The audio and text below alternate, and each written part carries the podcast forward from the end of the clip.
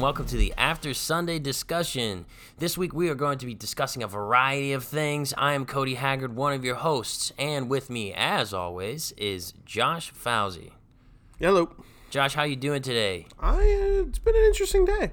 Been a been an interesting week. It Let's has just put it that way. An interesting week for you, an eventful day. yeah. I know. I know. For both of us, our week started off with a snowstorm. Yes. Oh my goodness. which put our recording behind. So this is coming out way, way, way after Sunday. So for those of you guys who want some information on when we record, we typically record on Sunday nights. Yes. And right now we were recording on a Thursday night. And it's almost 11 p.m. So And it's getting late. So this is probably going to be one of our better episodes because I do better the later the day goes on. and I get more slap happy. So So we're in for a good ride here.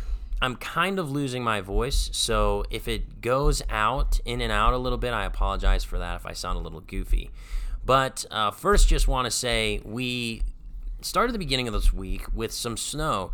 We're in the Northeast Ohio area. If you guys checked out our other podcast, Raking Coals, we talked about it a little bit there. But we got about 12 inches of snow over here at my house. Uh, did you measure over there, Josh, how much you got? SUV tail light height. So it was high. We're on the wrong. Okay, great. We're on the wrong side of the street. The wind was coming from the west. We're on the east side, so all the snow from across the street just piled up against our house and all the cars in our driveway. Oh man, that's terrible. If any one of you are listening and you have not had to deal with shoveling yourself out of a snowy driveway, let me tell you, you are blessed because it is super duper annoying when the snow gets really deep. And especially when it gets thick, because because there's not much you can do. You you kind of just have to take a, a shovelful, throw it somewhere so that it's not still on the driveway, and you just kind of have to do that. There's not a great way to do it without hurting your back. There's not too much you can do form wise, so it's not a whole ton of fun. But in some ways, it is kind of fun because you get out there and there's to me, Josh. I don't know how you feel about this, but to me, there's kind of a peace about wintertime. Do, do you feel that at all about wintertime? Being out in the snow and the cold? There's some peace about it? it's quiet. I like. I think with the leaves gone and well, most of the leaves gone and the birds gone, and most of the animals in hibernation. Like when you're out, and if you guys have ever done like hiking in the woods or something in the middle of winter, it's just it's still. There's not a lot of movement, but it, it's just a nice stillness. the The great thing I like about winter though is you can see a lot more than you can any other season because the snow just reflects all the light. So Yeah. you have a more of a understanding of your surroundings to say it like that. Yeah, and I was out there, I was shoveling. Uh, my neighbors had come over and helped me out a little bit, but this was after they had helped me out quite a bit. And I just had some stuff I was going to finish up on my own. And I just stood out there for a while and I just looked and just seeing the world covered in this white precipitation that just falls down from the sky and piles up the way it does. It's just kind of one of those things where it's like, man, this is this is beautiful. It really is. I know if you drive in it and you live in this area, there's so many people who are like, I, I, I hate the snow. I just cannot stand the snow. It is so terrible. But it's just because it's terrible to drive in. It, is. It really isn't fun. But there is a there is a beauty about it. It really is wondrous to look upon, in my opinion. You know who loves the snow? My German Shepherd. Because we were in the backyard and I was just kneeling in, in it and just throwing it up in the air. And he was trying to catch it. It was the those going out and like you have kids, so I guarantee you they were playing out there while you were shoveling, right? Were they? No, we No? actually kept him in because it was a little bit colder Okay. than than what I felt we had gear for. Okay. So if, if Ezra would have had a pair of snow pants and boots that fit a little bit better, I would have been all about it. We got to get on that for Okay. this season. But because he didn't have quite the gear for it, it wouldn't have been really fair to take Leo just- out there. And, like every time winter comes, I always my best friend in high school grew up across the street and we Christmas break, you were outside every day, just throwing snowballs and wrestling and goofing off and just I always have fun doing stuff in the snow. Granted, I hate the cold. So like like I always enjoy winter. It's just the this storm this past week just it was cold, it was windy, it was not fun. See, for me, man, I was out there. I was in my coveralls, and over my coveralls, I put my winter coat, and I had my insulated gloves on. I had a hat on, which I had on and off because I was actually getting too hot. Mm-hmm. And so, when you have the proper gear for the cold and proper gear for the winter, it's a lot more enjoyable. But if you're not geared up and you're freezing, it is not fun. Freezing out there and then getting wet on top of that well, is just ugh. And the, like the thing that I hate the most about winter right now is I work in downtown Cleveland, which is my building is the last building in right before the lake, essentially. And when you get a breeze come off that lake and there's nothing to slow it down, it is freezing. It goes through all of it. Because we get 40, 50 mile an hour wind gusts off the lake in the winter. Oh, yeah. And when it's 20, or when it's between like 10 and 20 degrees ambient without the wind chill, it's miserable. But when you get a 50 mile an hour gust of wind come and just nail you in the face, you could have all the gear you want. You're still cold. Yeah. And, and not to mention, it's weird because when that happens, you can't breathe. Right. You can't breathe. So not only is it freezing, right. you're also suffocating at the same time. It's a terrible mm-hmm. phenomenon.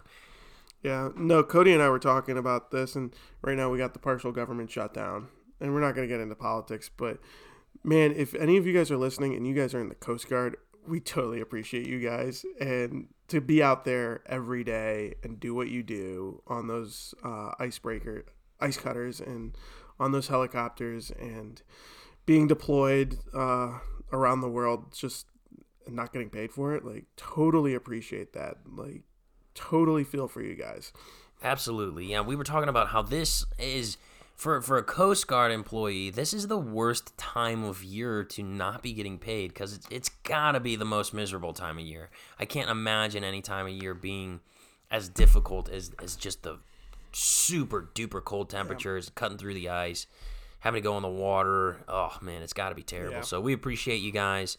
Uh, and, and, we definitely we've been keeping you guys in, in our prayers. Mm-hmm. Every employee out there who's not getting paid right now, been praying for you guys really hoping that all this stuff can come to an end, come to a conclusion. It is really what is best for our country that this just gets resolved some way or another. Uh, so we've been praying for you guys. Appreciate you, and thank you for for everything you guys do every day. So, guys, we're going to move on a little bit here and we're going to talk about. We're not going to do a snack review because this wasn't really a snack that we enjoyed before the show today, but like an appetizer. It was dinner. It was our dinner. It, yeah, it was. It was kind of like a late night dinner, and so what we did is we had stopped at the store before recording, and we each picked out a can of soup. Which any of you guys who make homemade soup out there, you know, like canned soup can't hold a tea to homemade soup. But we're gonna talk about some Campbell's chunky soup, and it I'm wasn't gonna... Campbell's. It wasn't. It was the store brand. It was the store brand. Yes, go look at the kit. Go in the trash can and pull out the kit. It's the okay, store brand. That's why it was on sale. Hold on a second. I'm telling you, you thought? Did you really think it was Campbell's? Oh man. He's realizing how wrong he was. okay, this is okay. Josh, you go ahead and go first. I gotta process through this for a second. Okay, so I had I had the clam chowder. And Cody had the vegetable, or no, the chicken dumpling with veggies. And I will say, we're not going to name the store, but I literally got, is it cream of mushroom that they put in clam chowder? Whatever the soup based stuff is. I got that and I got potatoes and I got no clam, which really disappointed me. Granted, it was very chunky and there was a lot of potatoes.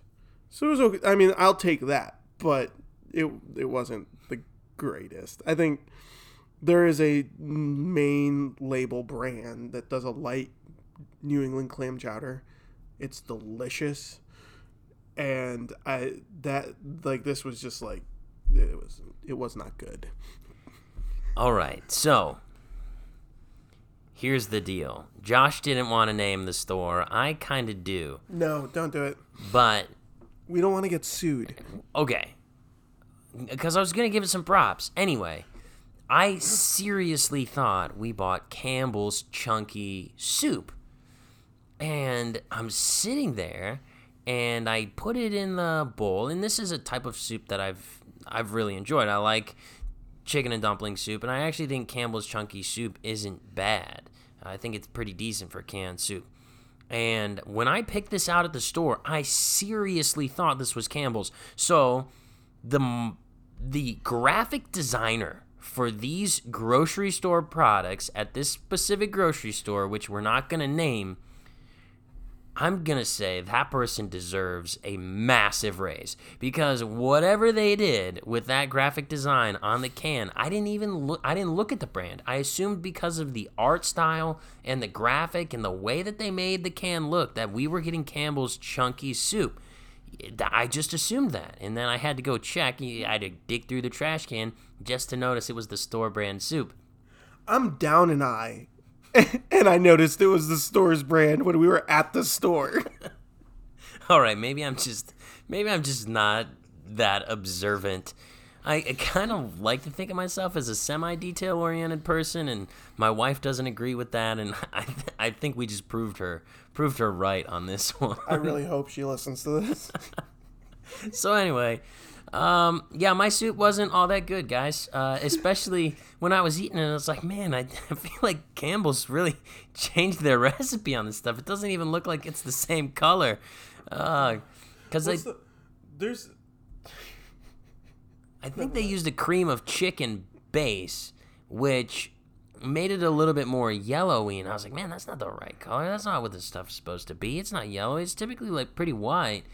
And now that I know what I know, uh, yeah, sorry guys. Like uh, canned chicken dumpling soup. This is what I'm gonna say. If you're gonna get some canned soup, be careful and make sure you're buying the right brand. Find a brand you like and buy that brand and stick to it because you cannot trust all soup makes because they're not all good, especially in the cans. Canned soup in and of itself is a is a less than good product. It's about average because uh, it's so condensed and full of salt and preservatives. It's crazy, but like yeah, sorry, can't can't recommend grocery store brand soup cans. Be careful, guys. If it looks like chunky graphic design, it might not be. I just I remember listening to a comedian and he was talking about his dad going to a restaurant and you know how like you go to the restaurant and you order something and it comes out and it's not what the picture looks like at all. oh yeah. His dad would always look at the waitress and go, "My compliments to the photographer." That's honest cuz I will say the clam chowder cover art solid. Content eh. See now the, the age old saying is right. Don't judge a book by its cover. Now, that's true. A book might not be good based on a good cover, and the book might not be bad based on a bad cover. However, a book with a good cover can fly off that shelf, and then the publisher has your dollars, and that's all that matters. So, and you know where those end up? The ones that great cover, terrible content. Goodwill. yeah, you can get some great cover art at the local Goodwill. So if you're looking for stuff that looks aesthetically appealing, uh, check out your local Goodwill for some some pretty awesome cover designs on your books. But yeah, definitely got got totally duped by the the photography and graphic design on these cans. Because I'll tell you what, I was pretty excited about this soup going in, and now that I've eaten it and begun the digestive process, I, I don't feel as good about it. It's not making me feel sick or anything like that. It just wasn't it wasn't all that tasty.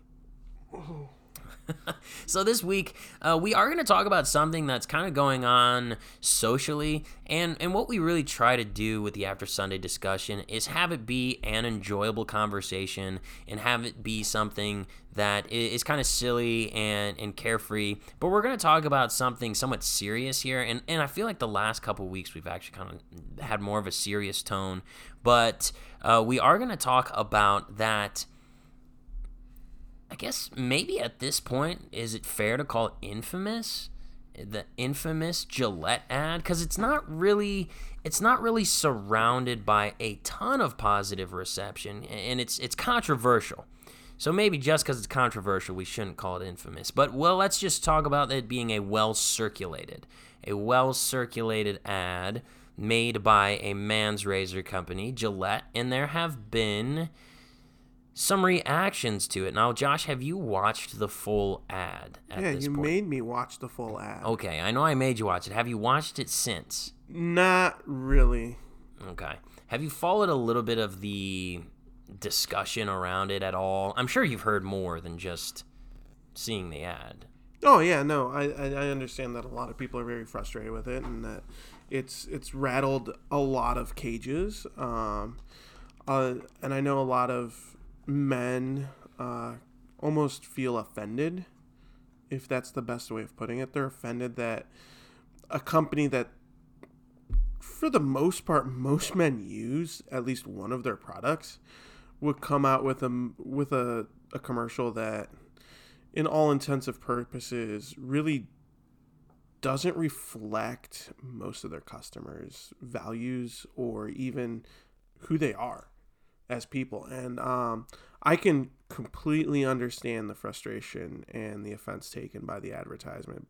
I mean, but as someone who stopped using their products, I could care less. Yeah, I mean, it. I don't really. It doesn't affect my purchasing at all right now. What affects my purchasing is quality and price and Gillette is just not one of those companies. I mean, their razors are very expensive, and I think their competitors offer a equal product for less money. I think that between Dollar Shave Club and Harry's for consumer purpose, purposes, I, I think there are more uh, budget friendly options out there to get your shave your I was about to say your your shave faced to get your face shaved uh, to get your face shaved. Um, and me personally I don't really have very thick facial hair so I don't need like a super duper sharp razor. Um, but I, I do understand where people would get frustrated, but I also understand the people who are like, seriously, like you're gonna you're gonna cry about this ad? Because it's just an advertisement at the end of the day. But what you also don't want to do in advertising is alienate or insult your customers. And I think, eh, you know, people can say what they want and defend and say, "Oh man, people are just being crybabies like this," and and and you know, this is just conservative, alt right, whatever. You know, all those buzzwords people throw throw out when they just want to show that someone's ridiculous or whatever. But I do think when, when marketing a product, you got to be careful not to alienate your customer base because what you want to do is you want to sell the product. And, and I understand there's a lot of brand loyalty in, in razors, right? Because you buy you buy your razor and you just continue to buy the replacement blades until you, you, know maybe your your wife gets you a different razor for Christmas or something, and then and then that becomes your new thing. But but yeah, just brand loyalty, and I think you gotta be careful not to not to alienate your customers because I think most people can look at it and say this is saying good things there. Like it's it's good not to be a jerk, right? Yeah. We we uh, we understand that, but but do you think? I mean, even from the opening seconds of that ad, do you think it's right to say that the people behind it very much are framing men to as if they were one thing as if they were misogynistic um, bullies essentially i think that that image is definitely able to be seen in the commercial. And, and what what's going to happen is as this moves on and discourses continue to be made about it, they're just going to come out and say like, "Oh, that wasn't that wasn't the intention." So we'll never really know. Mm-hmm. But from first viewing, it definitely made men inherently seem kind of like jerks, kind of like a problem. And so, yeah, I think yeah. in, a, in a way, I, I definitely agree with that. Yeah, most of because there's been a lot of advertisements out there that just you you go, what were they thinking? And you are not one to comment often, but this one rattled your cage. Why? I think part of it is because here's here's what matters to me. Um, I am a husband. I'm a father, and I know that at the end of the day, I I really do. I need I need to be the best man that I can be for my family. And what what frustrates me, and this is not just this is not just the Gillette ad. It is our our cultural tempo that just kind of speaks to um, we need to have a society of softer men. Um, men need to be softer, and and I think there's a lot of things about male behavior uh, that we're naturally a little bit more aggressive. We're naturally a little bit more competitive. We are naturally um, kind of more willing to be controversial. Uh, and these are, I think, in some ways, just seen as flaws. However, I think they're just kind of innate personality types that can manifest themselves either negatively or positively. And what I don't want to see happen is I don't want to see a society where men continue to have to buy into this narrative that you have to be soft, that you can't speak your mind, that there's a certain way you're supposed to be, and ultimately you are supposed to be tamed. I I, I agree. I think we are at a place right now culturally where true masculinity is frowned upon. I mean, look at what our boys are being told. Like you're you're supposed to sit still, you're supposed to be quiet, you're not supposed to and guys aren't like that. God made us inherently to go and to do stuff and we we we're the we're designed to be the protectors of the family, so we have to be aggressive. We're supposed to be the leaders, so of course that's going to be there's going to be conflict in that. And I, I feel like, at least from what I'm seeing, we celebrate pushovers at this point. And I mean, it's it's really hard uh, to to find, especially in pop culture, to find really like good male role models. I mean, I know in our our state of Star Wars talk, I mean that was something that was very much brought up. Was you look at the current cast, and there's no strong male characters. None, yeah. there's none that you you would be okay with your kids trying to emulate at this point. And granted, in pop culture, there are like I know of a, a few TV shows that have very st- strong and, in my opinion, good male role models that kids can see, at least on the small screen. But it's it's getting harder and harder, and I don't I don't know. It's just the ad to me, I could care less. But it's just one more piece of evidence that as a culture, we're trying to almost not subjugate but there there's a big element of control and not humiliation in the point of embarrassment, but just humiliation of masculinity, if that makes sense. Yeah, and, and what I will say about, about the advertisement is that it contains things that I think men should do. It contains things mm-hmm. I think men should do do you catcall a woman on the street? I think I think that's extremely immature, extremely inappropriate. And like if someone does that, especially someone you're with, you'd be like, dude, man, that's lame.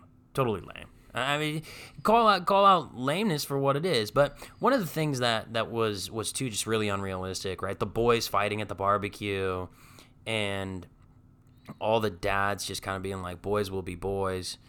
Anytime I've been at a family occasion or or anything, and a fight breaks out between the kids, it lasts for seconds, tops, because everyone knows, like, hey, you don't just beat each other up for no reason. In fact, fighting physically is typically not the best way to, to deal with your disagreements. And, and those are opportunities to teach and, and teach kids. So, so like that aspect of it, I was like, yeah, you know, you intervene, but I don't think there's a lot of people sitting back and saying, oh, oh yeah, just just let the kids beat each other up. I don't think that's really a problem. I, I understand that they're trying to be artistic with the narrative, um, and, and, so I will say the, the overall message is like, yes, I think that these are behaviors men should have, but I also think that there's a lot too that's missing within the ad that maybe they'll have a follow up or something. Who knows at this point? Everyone's watching it, so if they made a follow up, everyone would watch that too.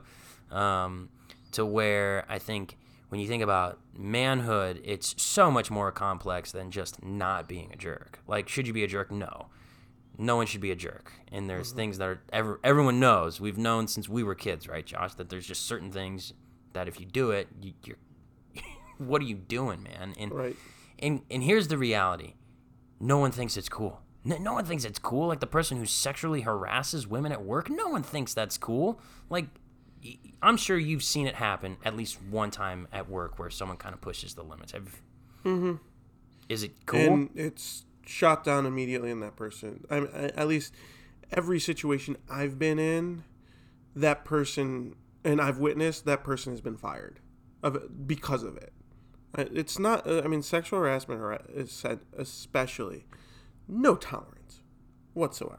Yeah, and I know at my current place of business, I, I haven't seen it. Mm-hmm. Um, but there's been places and and I've been in. Actually, the, the worst place I saw sexual harassment was in the public schools. That, that was mm-hmm. that's where I saw it the worst, right? And teenagers are just confused individuals anyway, which is why I think they do. They need fathers around. They need male reinforcement, and they do need people in their lives to tell them what manhood is, what masculinity is. And um, my my final thought on this is true masculinity is not going to be found out through a razor blade company's ad. True masculinity is going to be found out through. Uh, first, I come from the standpoint of, of God and the Bible. I mean, you want a real man, look at the life of Jesus, right? Uh, and then you look at what the Bible says a father is, what a husband is, what a real man is, and you live that way. And you will find that you probably aren't going to be a jerk if you're doing it right. Probably not going to be a jerk. You're going to be compassionate and you're going to be strong. You're going to be gentle as well as uh, assertive, and, and you're gonna. It's it's a balance. You're trying to balance you the way in which God naturally made you, and so I'm not mad about the ad. I'm just like, ah, oh, man, it's. I think it's just painting the picture a little bit wrong. So that's my final take. Any final thoughts, Josh? I, I think you kind of hit the nail on the head when it comes to just we as men, as two men, I mean, we need to take our cues from Scripture, um, and very much emulate just Christ when it comes to his relationship to his church, and and even going to the point where Paul says, I mean, you lay your life down for your family. That's how much sacrifice is involved, and I think if you look at this, if you want to call this the state of manhood in at least the United States, it's very self centered overall. At least, at least the experiences I've had interacting with men in the workplace and at school and stuff like that, and I, I it's very much all about them, and um, and I can see where people get very frustrated. And I can see where this ad is coming from. However, I I think the way that the ad characterizes guys isn't isn't isn't the reality for most. Yes, there are a lot of people who do the same things and use the same excuses you see in it. But for the majority of men who are living their lives, providing for their family, trying to be a good example, they're just not like that. And I, it's it I it's funny. I was talking to somebody this past week, and we were having a conversation about something else. But one of the things that we were discussing was like we live in a culture where everything blows up. Oh yeah. Everything goes viral, and and like we were talking about something, and they they were listening to it on about it on Moody, and and something that we both agreed on is like they made it into a much bigger thing than it actually was, and the thing that kills me when I when I think about that story and um, they they it involved teenagers and um, and they brought up these kids names in the news and like it's all over everywhere um, and if you guys look at when this was recorded you could probably figure out what it was but I'm going those kids are going to be thrown in the like that every time an employer is going to look them up they're that story's coming up, regardless of how true or not true the reporting is. Mm. That story's coming up, and and we we are a we live in a hypersensitive culture or society that it's it's it's it's very hard to to have certain conversations because people get really mad and they might not know why they get mad but they get mad. And I think when it comes to just being a Christian and trying to live life, it, it makes it harder to, to share. Because you mention God to some people and they're like, nope, not talking about it whatsoever. They'll bring up every excuse not to. They'll you will yell at you. They won't even listen to what you say. Mm-hmm. And I, I it, it kind of goes along with um, I mean, Cody will know where I'm coming from when it comes to this, but like you look at First John and talking about how like we need to abide in, in God and we need to love others. And that's how they're going to know who we follow is mm-hmm. by how much we love on other people. And yes, sometimes when you love on someone, it hurts. But at the same time, it's like if you if you act towards people and show them the same love that God shows you, I mean, you're not going to get you're not going to get accused of being a toxic man. It, you're going to it's going to be very opposite. It's going to be there is somebody that I appreciate and someone that he's following something I want to follow with him. And I don't know. Those are pretty much my last thoughts. It's just with yeah. all the viral stuff it frustrates me. Yeah, and even though we're talking about it here, you know, lastly, is that, and I mentioned this to you the other day, Josh, right? Is that the answer isn't to get on the internet and rage. The answer isn't to throw your Gillette razors in the trash and post a picture on Twitter or Instagram. If you think that our culture is wrong about its diagnosis of men, and I don't think it's saying that every man's like this, but I do think it's saying that it is a problem and I think they're they're making it look like it's a bigger problem than it really is because of the media and how bad things get a small amounts of bad things just get a lot of coverage, right? The the massive amounts of good things don't get covered as much because it's not it's not as clickbaity. It, people don't watch as much. People don't get as drawn in. Our psychosis with media is so strange. But don't just go on the internet and get mad and and throw a fit, but I think the real challenge is this: if you're a guy, and, and ladies, I'm so sorry uh, that we've talked about just men for the last 20 minutes here. Um, if you're a guy, uh, just show show the world what a real man is. Don't don't throw a fit.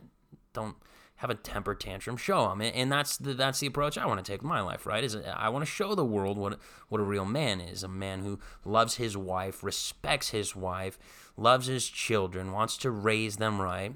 You know, I've got sons and a daughter, and and, and you treat them with love. You you start a household and, and you you are the leader in your household a, a, household that loves each other respects each other that seeks to to serve others love others and, and just be a good place and, and i do think men have so much influence in that and i do think passivity is a big problem with men i think just kind of saying like i i go to work i do my job i bring home the check and then i pay the bills i'm good the world needs more from you than that. It, it needs mm-hmm. more from you. Your family needs more from you. The world needs more from you. The church needs more from you.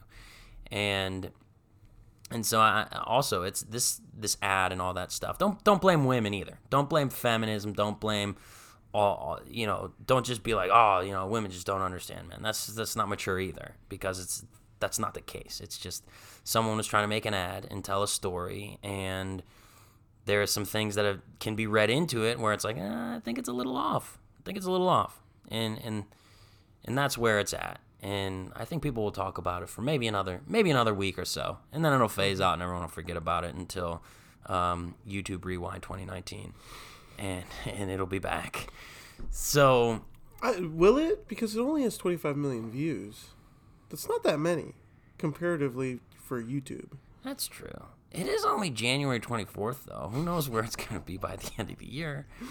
Um, yeah, I, you're pretty right. I don't. I don't know if it'll be on there. Yeah, I, I, I just, it, it's interesting to me. Just, I do you feel like there's a growing trend of companies taking very,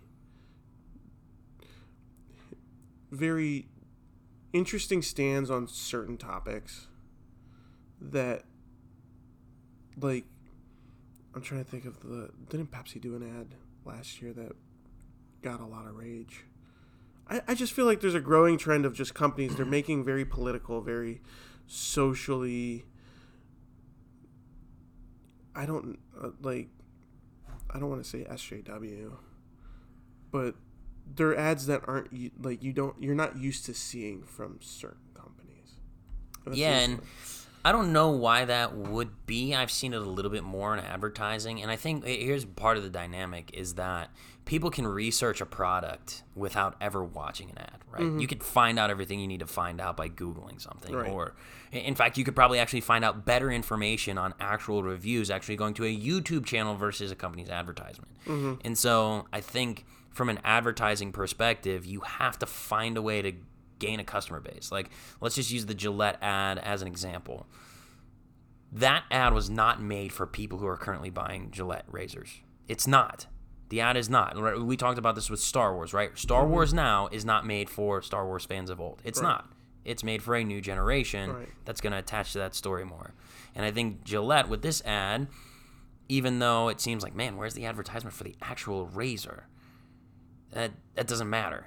They're appealing to a younger audience, probably an audience that's not even quite shaving yet, that is going to see this and be like, "Oh man, Gillette is cool," and they're going to think like, "Oh man, they're cool. They're in touch with you know what's going on in the world." And I think that that that that's.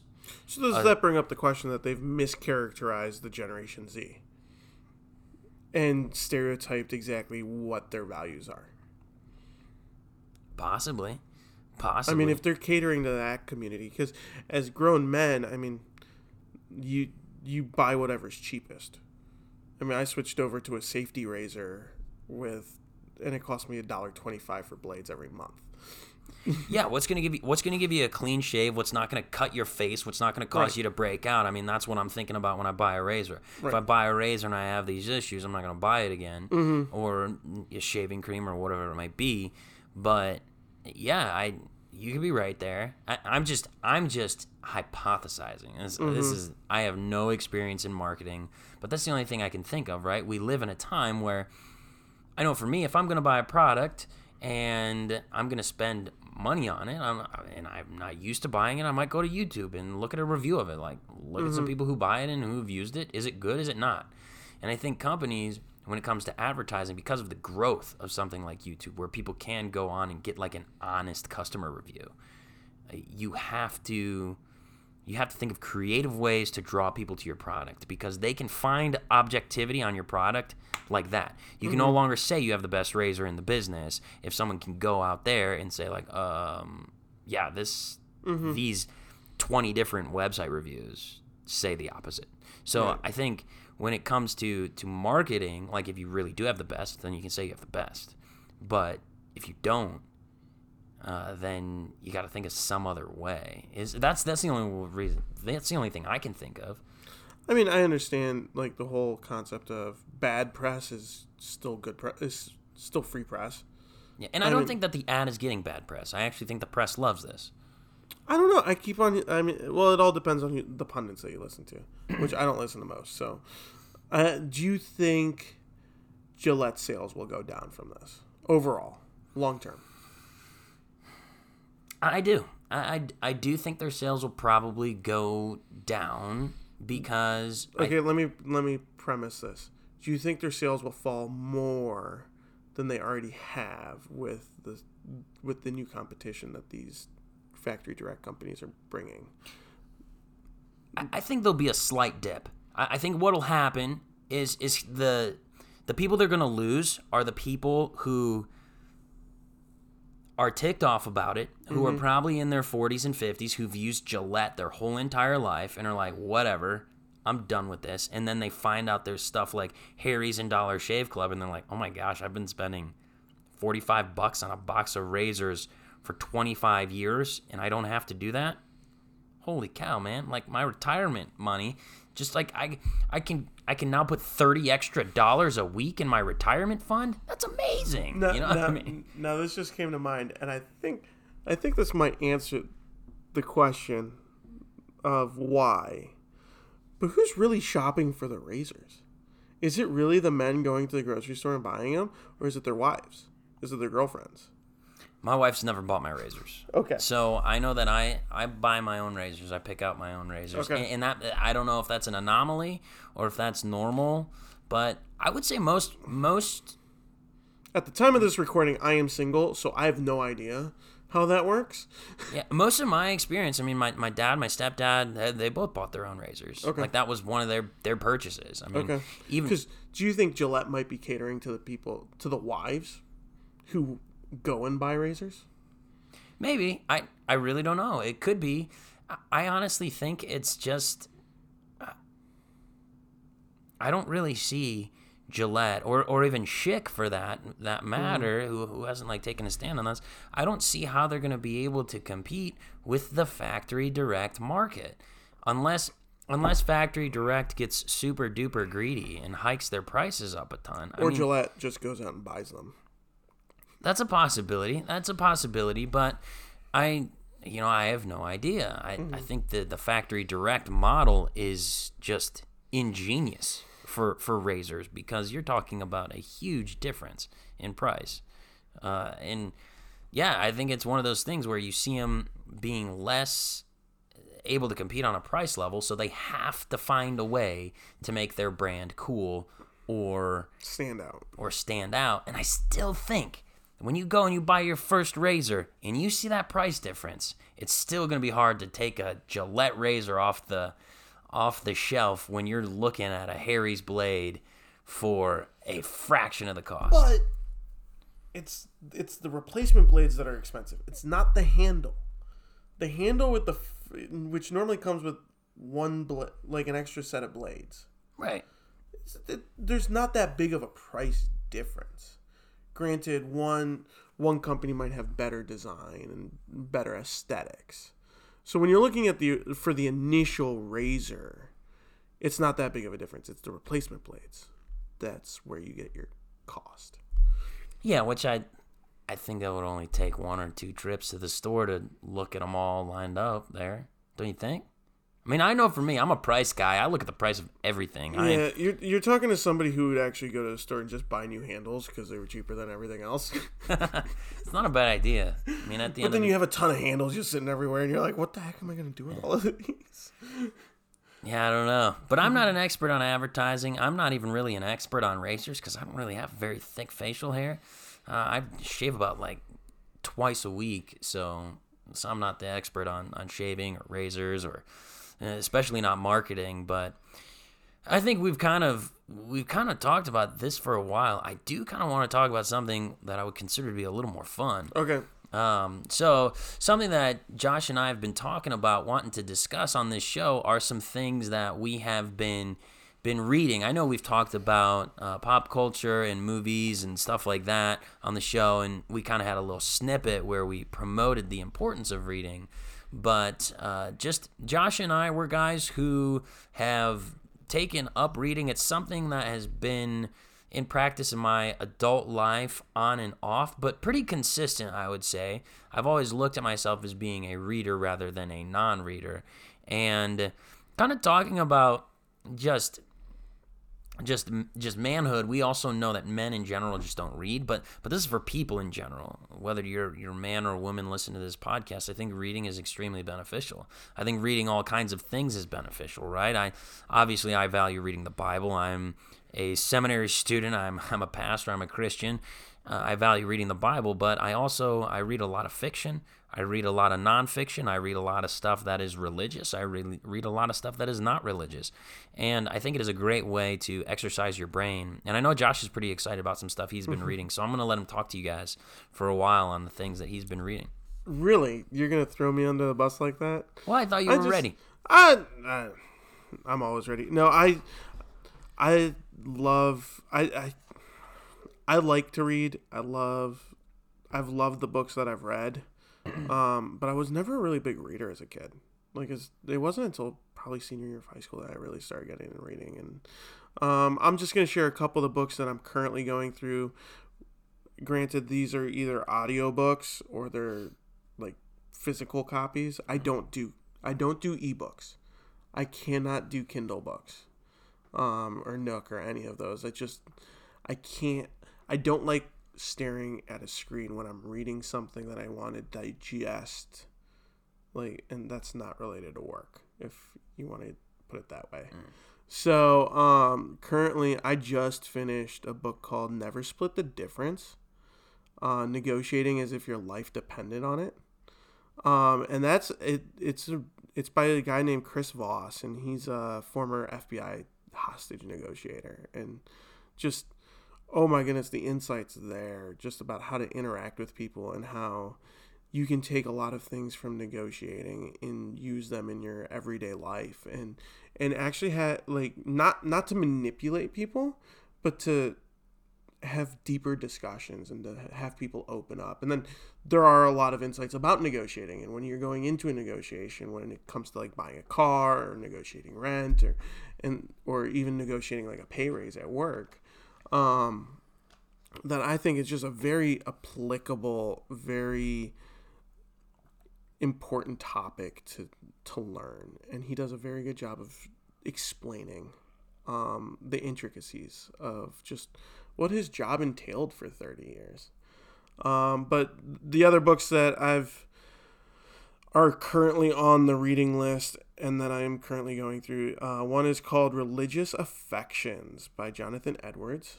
Um, another one is Visioneering by Andy Stanley. Uh, I just also finished Good to Great by Jim Collins, which is more about why companies fail and why why why others make it. Um, and then I, I'm also reading through a couple classics, uh, Meditations by Marcus Aurelius, uh, the Greek Greek emperor, and uh, The Prince by Niccolo Machiavelli, because I keep on hearing about this book, and I just saw it at the bookstore. And I said, I'm going to buy it. I'm going to read it. I'm going to know what everybody's talking about. That's great, man. I, I can say that I don't know if I've read anything on the list of what you're currently reading, which is it, it's crazy. If you guys ever just take a look at just open up the Goodreads app and there's lists on there and there's lists with thousands of books. Yeah. And that's not even close to all of the books that are in existence. The amount of stuff there is to read out there is just crazy. It's so much. Um, I know for me, I'm only reading two things right now. Uh, I know that uh, fiction wise, I've been reading through Ready Player One. Off and on, it's a pretty good book. It's a pretty good story. Uh, the concept is really good. And the writing of it is a little bit hard for me to really get engaged with. The way in which it which it's written, the writing style of it is a little bit different than what I really really enjoy. Um, and and I, but I but I do think that the author really introduced a pretty good concept of this dystopian society that is just totally consumed with this virtual reality. And I haven't seen the movie yet. I was waiting to get through the book first. But I'm really glad I've read the book because something I like about reading these books is that as you're reading, you have the time to actually process what's going on. Whereas when you watch a two hour movie, you you get the opportunity to process through it later, but I find that I don't really process while I'm watching as much. It's kind of like I watch and then I think back and I process and then I try I try to connect all the dots and it's a little bit harder whereas when you're reading I find you're connecting the dots as you go and it's cool. Uh, I think the, the book is pretty good. And then nonfiction wise, I'm actually reading a book. It's called Teaching That Transforms. And I cannot remember the name of the author right now. Oh, in uh, Ready Player One is written by a guy named Ernest Cline. Uh, I can't remember the name of the author of Teaching That Transforms. I'm actually reading it for a class. But it's a really fascinating read because I, I love to teach. I, lo- I love uh, teaching from the standpoint of preaching or lecturing. Um, but this book really it looks at and tries to observe educational theory and what is effective education and a, an effective way to teach, specifically looking at teaching adults, and, and and really kind of challenging the typical like lecture format of teaching and whether or not it's the most effective. And it's talking about obviously because the title is teaching that transforms, transformative teaching, and that that comes about from teaching from the expectation that you're going to teach people and teach them how to take action. Your your teaching is supposed to push people into action and then it also has the assumption that learners need to be active in the teaching process as well, not themselves actually getting up and teaching, but being active in the learning process, whether it's through discussion or through uh, having segments of, of the coursework that they might be teaching and learning from the classroom. And, and I find that where this actually happens, and it's kind of cool, is being a student who's been in online seminary for, oh, yikes, uh, three and a half years now. Um, it's it's kind of exactly what's happening in the online classroom discussion based like you, you, read material you familiarize yourself with that you have your teacher you have your proctor and then you kind of come together as as classmates and you you discuss over these virtual discussion boards, and it's a pretty cool way to learn. Um, but I'm really looking forward to seeing how the the book develops more and being able to implement that in, into the stuff that I do um, with with church stuff as well as with uh, I mean even with like this podcast and the E43 collective I think we we could really implement some some stuff in there and and then obviously with teaching my own kids and my family and, and all of that so, yeah, that's what I'm reading. I'm not reading a whole lot. I know for me, I'm personally looking forward to um, one of these days getting back to also reading the classics alongside you, Josh, because because you know me, I love the classics. I've read quite a few of them, uh, but but right now, don't have one on me. So it's it's interesting because when you go back, like I'm purposely going back and finding things that like here is like for example like the republic which is plato is it plato yeah i'm pretty sure it's plato or um like uh wealth of nations and stuff like like i want to learn because you hear these brought up either, whether it be the title of the book or the author and it's like you hear people talk about it all the time and like i have a desire of trying to understand more contextually what they're talking about. Because I feel like we live very much in a place where people will cherry pick what they like out of those and use and like shit like say well this is what this person said and it's like i want to see what it was in context that's why i'm going back and reading those but they're they're very different from reading like a a modern fiction or nonfiction book. oh yeah totally different approach Yeah. It's it's painful sometimes. Yeah. Um like religious affections by Jonathan Edwards, you need a Bible open next to you while you read it because he just references Bible verses and chapters of scripture, no context whatsoever. You have to like he just goes, mm-hmm. and and he has his train of thought, and it's like you have to actually like okay pause because right now I have the audiobook. I'm like pause the audiobook. He said Mark two. and going over, opening the Bible, reading it. Okay, play. and then understanding what he's talking about. And it's it's very different from like cuz I've read a lot of Christian books. Um, and nowadays everybody explains what they're talking about and they'll throw the scripture in the past like Oh, in yeah, their, yeah, yeah. it's like this is very much like in Mark 2 he said this and this is what and I'm like but what are you reading for uh, personal time? Devos. Personal time devos wise i've actually been spending a lot of time so we've been going through first john uh, as a youth group so i've been spending a lot of time reading that in my personal devos. Um, but as far as as outside of stuff that's also teaching wise i've been slowly working my way through jeremiah and that is a tell you what guys eh, I know that there's people who get really into the Old Testament prophecy and stuff like that and, and all that, but for me, that's just challenging, challenging to get through. Um, and, and I think it's probably true for most people because it is harder. It's it's a harder reading level, I think. Um, but but yeah, slowly going through Jeremiah, and because it's something, it's one of those things where Jeremiah and Isaiah, both of them, I have read through, but really I've never really taken my time in reading through them. Um, and so you know uh, that that that's something that I've been going through. Just kind of started that a few weeks ago, uh, and hopefully, hopefully I'm not in there for the rest of my life. It's a pretty long book, but uh, yeah. What about you, man?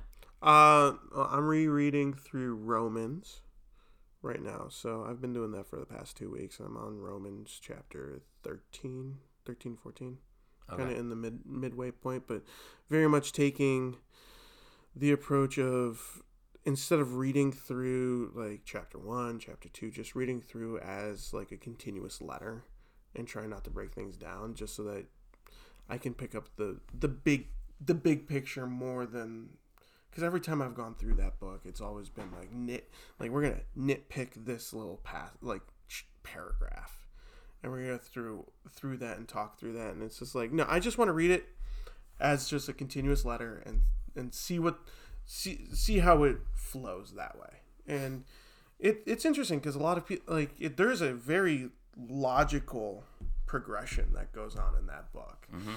And i feel like it as the way i've always studied it with with like just breaking it up into chapter or paragraph or something like that you lose that so Yeah, and and kind of following the big idea and the themes in Romans is, I think, a little bit easier when you read through it like that. I mean, mm-hmm. I have I've spent days where I've just read through the whole entire book of Romans in one sitting, and not to say that you learn something brand new from doing it, but you really get the perspective of this was a structurally um nearly just just it's so amazing. Just just this is paul giving you his what i would consider to be probably his best gospel presentation. Like if we were to take like what paul would say when he showed up at a church mm-hmm. and and trying to start a church and giving the argument for mm-hmm. the existence of god i think romans is probably pretty close mm-hmm. to, to what his his Yeah. spiel for lack of a better term would Oh, be. yeah. Um and, and to get that and to think about like imagine you were hearing a guy just talk about that. You just sat through the whole entire book of romans in one sitting. It'd be like whoa. I'm not sure i know exactly what he's talking about but there are some pretty amazing things in there. I gotta i gotta follow Right. up and talk talk to this guy more and i think i think a lot of times what i would suggest even with bible reading is is read the whole entire thing within its context. Yeah. read it as if you're reading a book and then go back and study it and, and- Well, which is kind of the approach I took was just last week, took a day, read through all of it, and then broke it down like went one through five i think was like the next three days was just looking at those chapters reread all of it again. And and it's just it's it's crazy because like we talk like romans road. I know i've talked to cody about this. It's like it's like no the book of romans is very much a lot bigger than just that where it's like chapter one there is sin. Chapter two doesn't matter who you are you deal with it. God's gonna look at you the same way. Chapter three you all fall short. Sin again. but but uh, through all of it, I mean, he talks about just salvation through it all, and it's and like I'm at the point right now where it's like I just did the deep dive into chapter eight, where it's just like okay, now that you have the Holy Spirit in you, right, this is what the implications are, and then knowing how the rest of the book goes, it's very much like this is how you should be conducting your life now, knowing what happened before, hmm. and it's I don't know. I like chapter eight, so that's Yeah, chapter eight of Romans is, whew, man, that is a, that is a dense study. And, and the thing is, it's funny to call it dense because it's also probably the longest chapter in the book. Uh, it's it's like thirty nine verses and thirty nine pretty long verses. Uh, but it's also it's still dense though. It's long, but it's dense, and it's it's just a lot there. I think part of eight too, as well is uh, you know it's one chapter, and obviously these are made after the passage is written, uh, but it's one chapter that contains, I would say, oh, it's it's almost like a three point sermon in, in one chapter. You have you've got three major moves in it, uh, kind of going from from spirit led living to the, the practicality of that, and then like the implications o- of it. It's it, it's pretty cool. and then the ultimate realization of it. Like, yeah, yeah. It's it's it's yeah, it's tough to preach on because it's dense and there's a lot of like deep theological truths in there.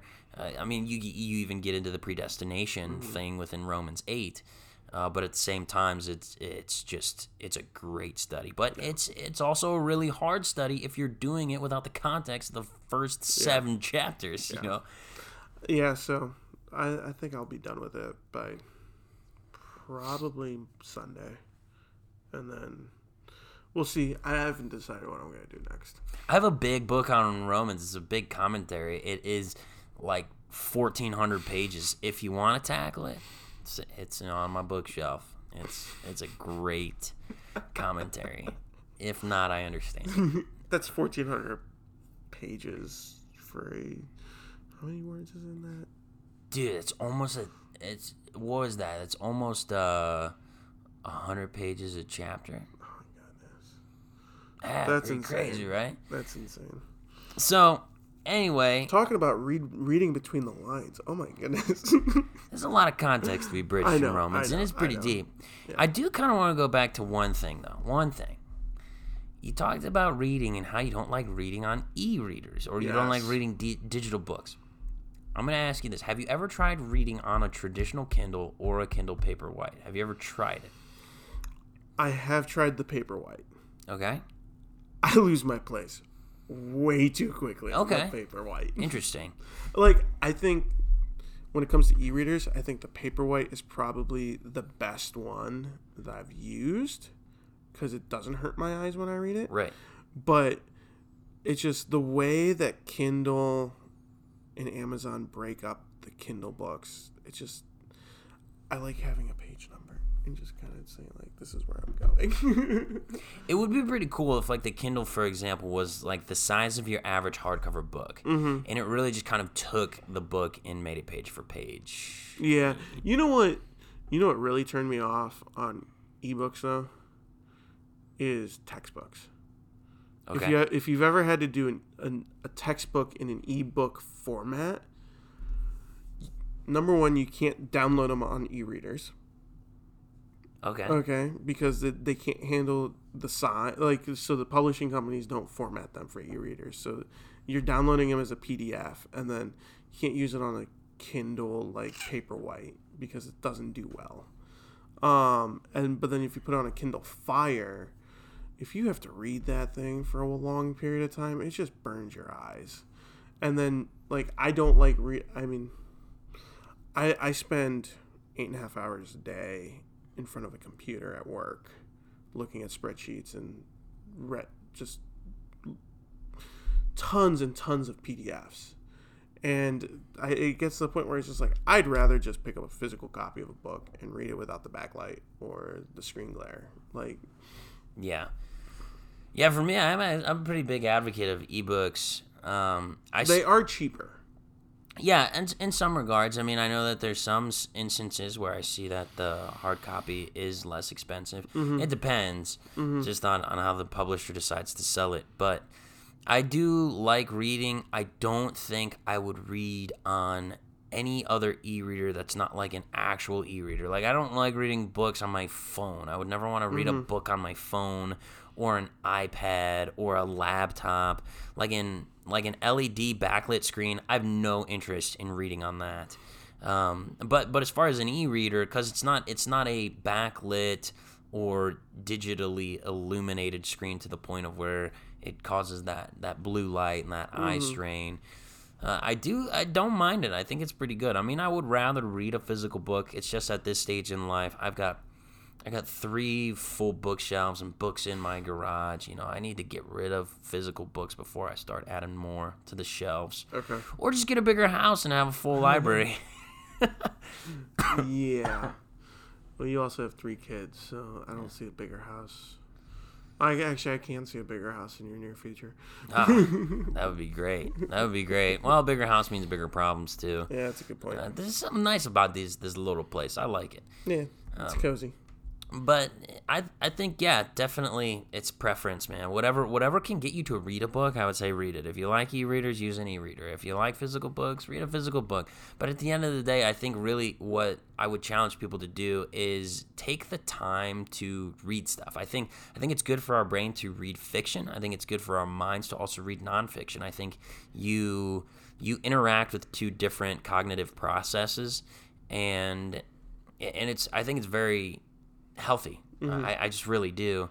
And our society is getting pretty far from it. We've almost gone to a full digit visual and digital and audio only distribution of information and I shouldn't say only but mm-hmm. I should say dominant visually in in in audio dominant uh, way of communication and I think that's fine that we can get information out there that way, but I do think still it's so constructive to sit down and read someone's processed thoughts.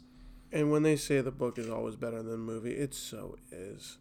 I mean, I just I read what what was it? I've read in the past year. I've read Les Mis and Atlas Shrugged, and oh my goodness, those books so much more detail than you can ever get into a movie. And like, there you get very. And you're a Lord of the Rings fan, Oh yeah, and kind of a nerd about it. and I guarantee I haven't read them, so I've seen the movies, and I guarantee you they missed out on a ton in the movies. They they did, but I think they really did make a great adaptation mm-hmm. of the book. Right. It's not an it's not an easy book to adapt, and I think they mm-hmm. did a great job adapting it. Yeah, yeah, but I mean, it's just like like my sister's a really big Harry Potter fan. She gets mad when she watches the Harry Potter movies because she's like, "That's not how it was in the book." That's no, they're missing an entire character at some point. Like, and, and I like I understand you. It's it's it's very easy to consume the audio visual, but you have to condense it to however long the runtime is. And you you you miss out on a lot of detail and you miss out on a lot of context and a lot of setting stuff that's that's cool and really makes you fully understand what's going on in the story. Yeah, and you get that in the book because the writer actually has enough time to write it. Yeah. yeah And one thing I will say, if you get mad about the book not being as good as the movie, I will say what I've said a lot of on a lot of things. The movie is not made for you. Because here's the reality. Maybe the movie is made with you in mind, but guess what? As soon as that movie is announced, they know they already have your dollars. The movie is made for the people whose dollars they need to attain, and that is the people who are fringe audience members. So they need to make something that fringe audience members will like. Um, and, and there are certain aspects that we criticize about films that are adapted from books that it's like, oh, they missed this and that and the other thing. And and when you think about it, it's like, well, maybe that's because it wouldn't have attracted a wider audience or have appealed to a wider audience because when you make something too long, I think people like Lord of the Rings even walks that line of being kind of too long. Most people who aren't into the movie, one of the first things they say is, "It's too long. It's just too long." And Just to watch the theatrical cuts in a marathon, I think is what nine hours. Oh yeah, it's super long. I think each one is about three hours. They're long, mm-hmm. but but yeah, movies movies made with you in mind. But they know they have you as soon as they have the title. All they need is a is a poster and the title, and they know they have you. What what they don't have are the people who what is this? What is what is this Harry Potter thing? I mean, everyone knew what Harry Potter was, and man, we should have a discussion about this another time. But I, I think a big reason why we don't have as many readers is because it's also been a long time since we've had the Harry Potter phenomenon, where there was a book that everyone was reading. When was the last time that happened? It might have been I Harry wasn't. Potter. I was not allowed to watch or read Harry Potter until I was high school. My parents did not allow it in the house, so I missed that boat completely. Yeah, I, I hit the boat, and I'll definitely say that I'm glad I read it when I did because I think Harry Potter is very much written at the audience level that I was at. Like when, Okay. when you were a kid, it was written for a kid, and then as you became a teenager, it was written for a teenager. Very very cool um, progression of of writing style for for J.K. Rowling to just know her audience so mm-hmm. well and write it towards her her primary audience, which was basically whatever age Harry was was the age level at which she wrote at, which was really really great. I thought it was great. Mm-hmm. Um, but now I go back and read as an adult, and I'm like, okay, this is this is a children's book, mm-hmm. and nothing wrong with children's books. It's just I don't get as into it Right. as I did when I was a kid. Now, okay, so we should probably talk about that later because I would really want to discuss just like we deal with a lot of junior hires and they're all about YouTube and just the the difference between like um, our generation and their generation on like we read more probably than they do. Definitely. I mean, we we didn't have we didn't have as much to do. Like we couldn't just go home and have unending entertainment. And we're not we're not even old guys. No. Like if you went home and you didn't have cable, I mean, there wasn't a whole lot on TV, right? I mean, if you didn't have cable, there wasn't a whole lot on TV. Uh, video games, I mean, it was expensive to buy video games. I mean, your parents weren't willing to go out and spend 50, 60 bucks on a video game all the time. So, so you would get one like seasonally and you play through it and you had like a season with it Right. the internet i mean there's the internet but oftentimes until until people had multiple lines you had shared line internet right? Mm-hmm. So, so so- Dial-up. yeah I mean, dial up. There's so many reasons as to why our experience was a little bit different is because even though we had a lot to do there wasn't there wasn't as much to do when it came to the digital world. So it was like we had to go outside and play. We had to uh, we, we had to read books on rainy days or watch a movie. Like and, and Mm-hmm. even watching a movie your family had to have movies. Your family had to have bought movies Or like, go to the library and rent them like my like- family did.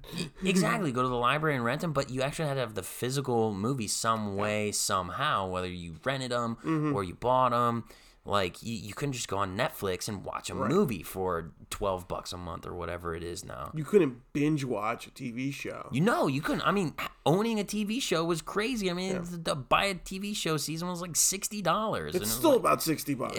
it's crazy and and so even though we grew up in a highly highly digital era it just went into hyperdrive Yeah. in the last 10 years just right about the time we graduated high school the way in which we took in entertainment and and media just went into hyperdrive man I, I think I'm literally thinking of society and the Millennium Falcon going into hyperdrive right now. That is my visual. Uh, and with that, it is obviously getting a little bit too late. We're gonna we're gonna cut it off here. We're just gonna have an abrupt ending because it is almost midnight, and both of us guys we gotta work in the morning.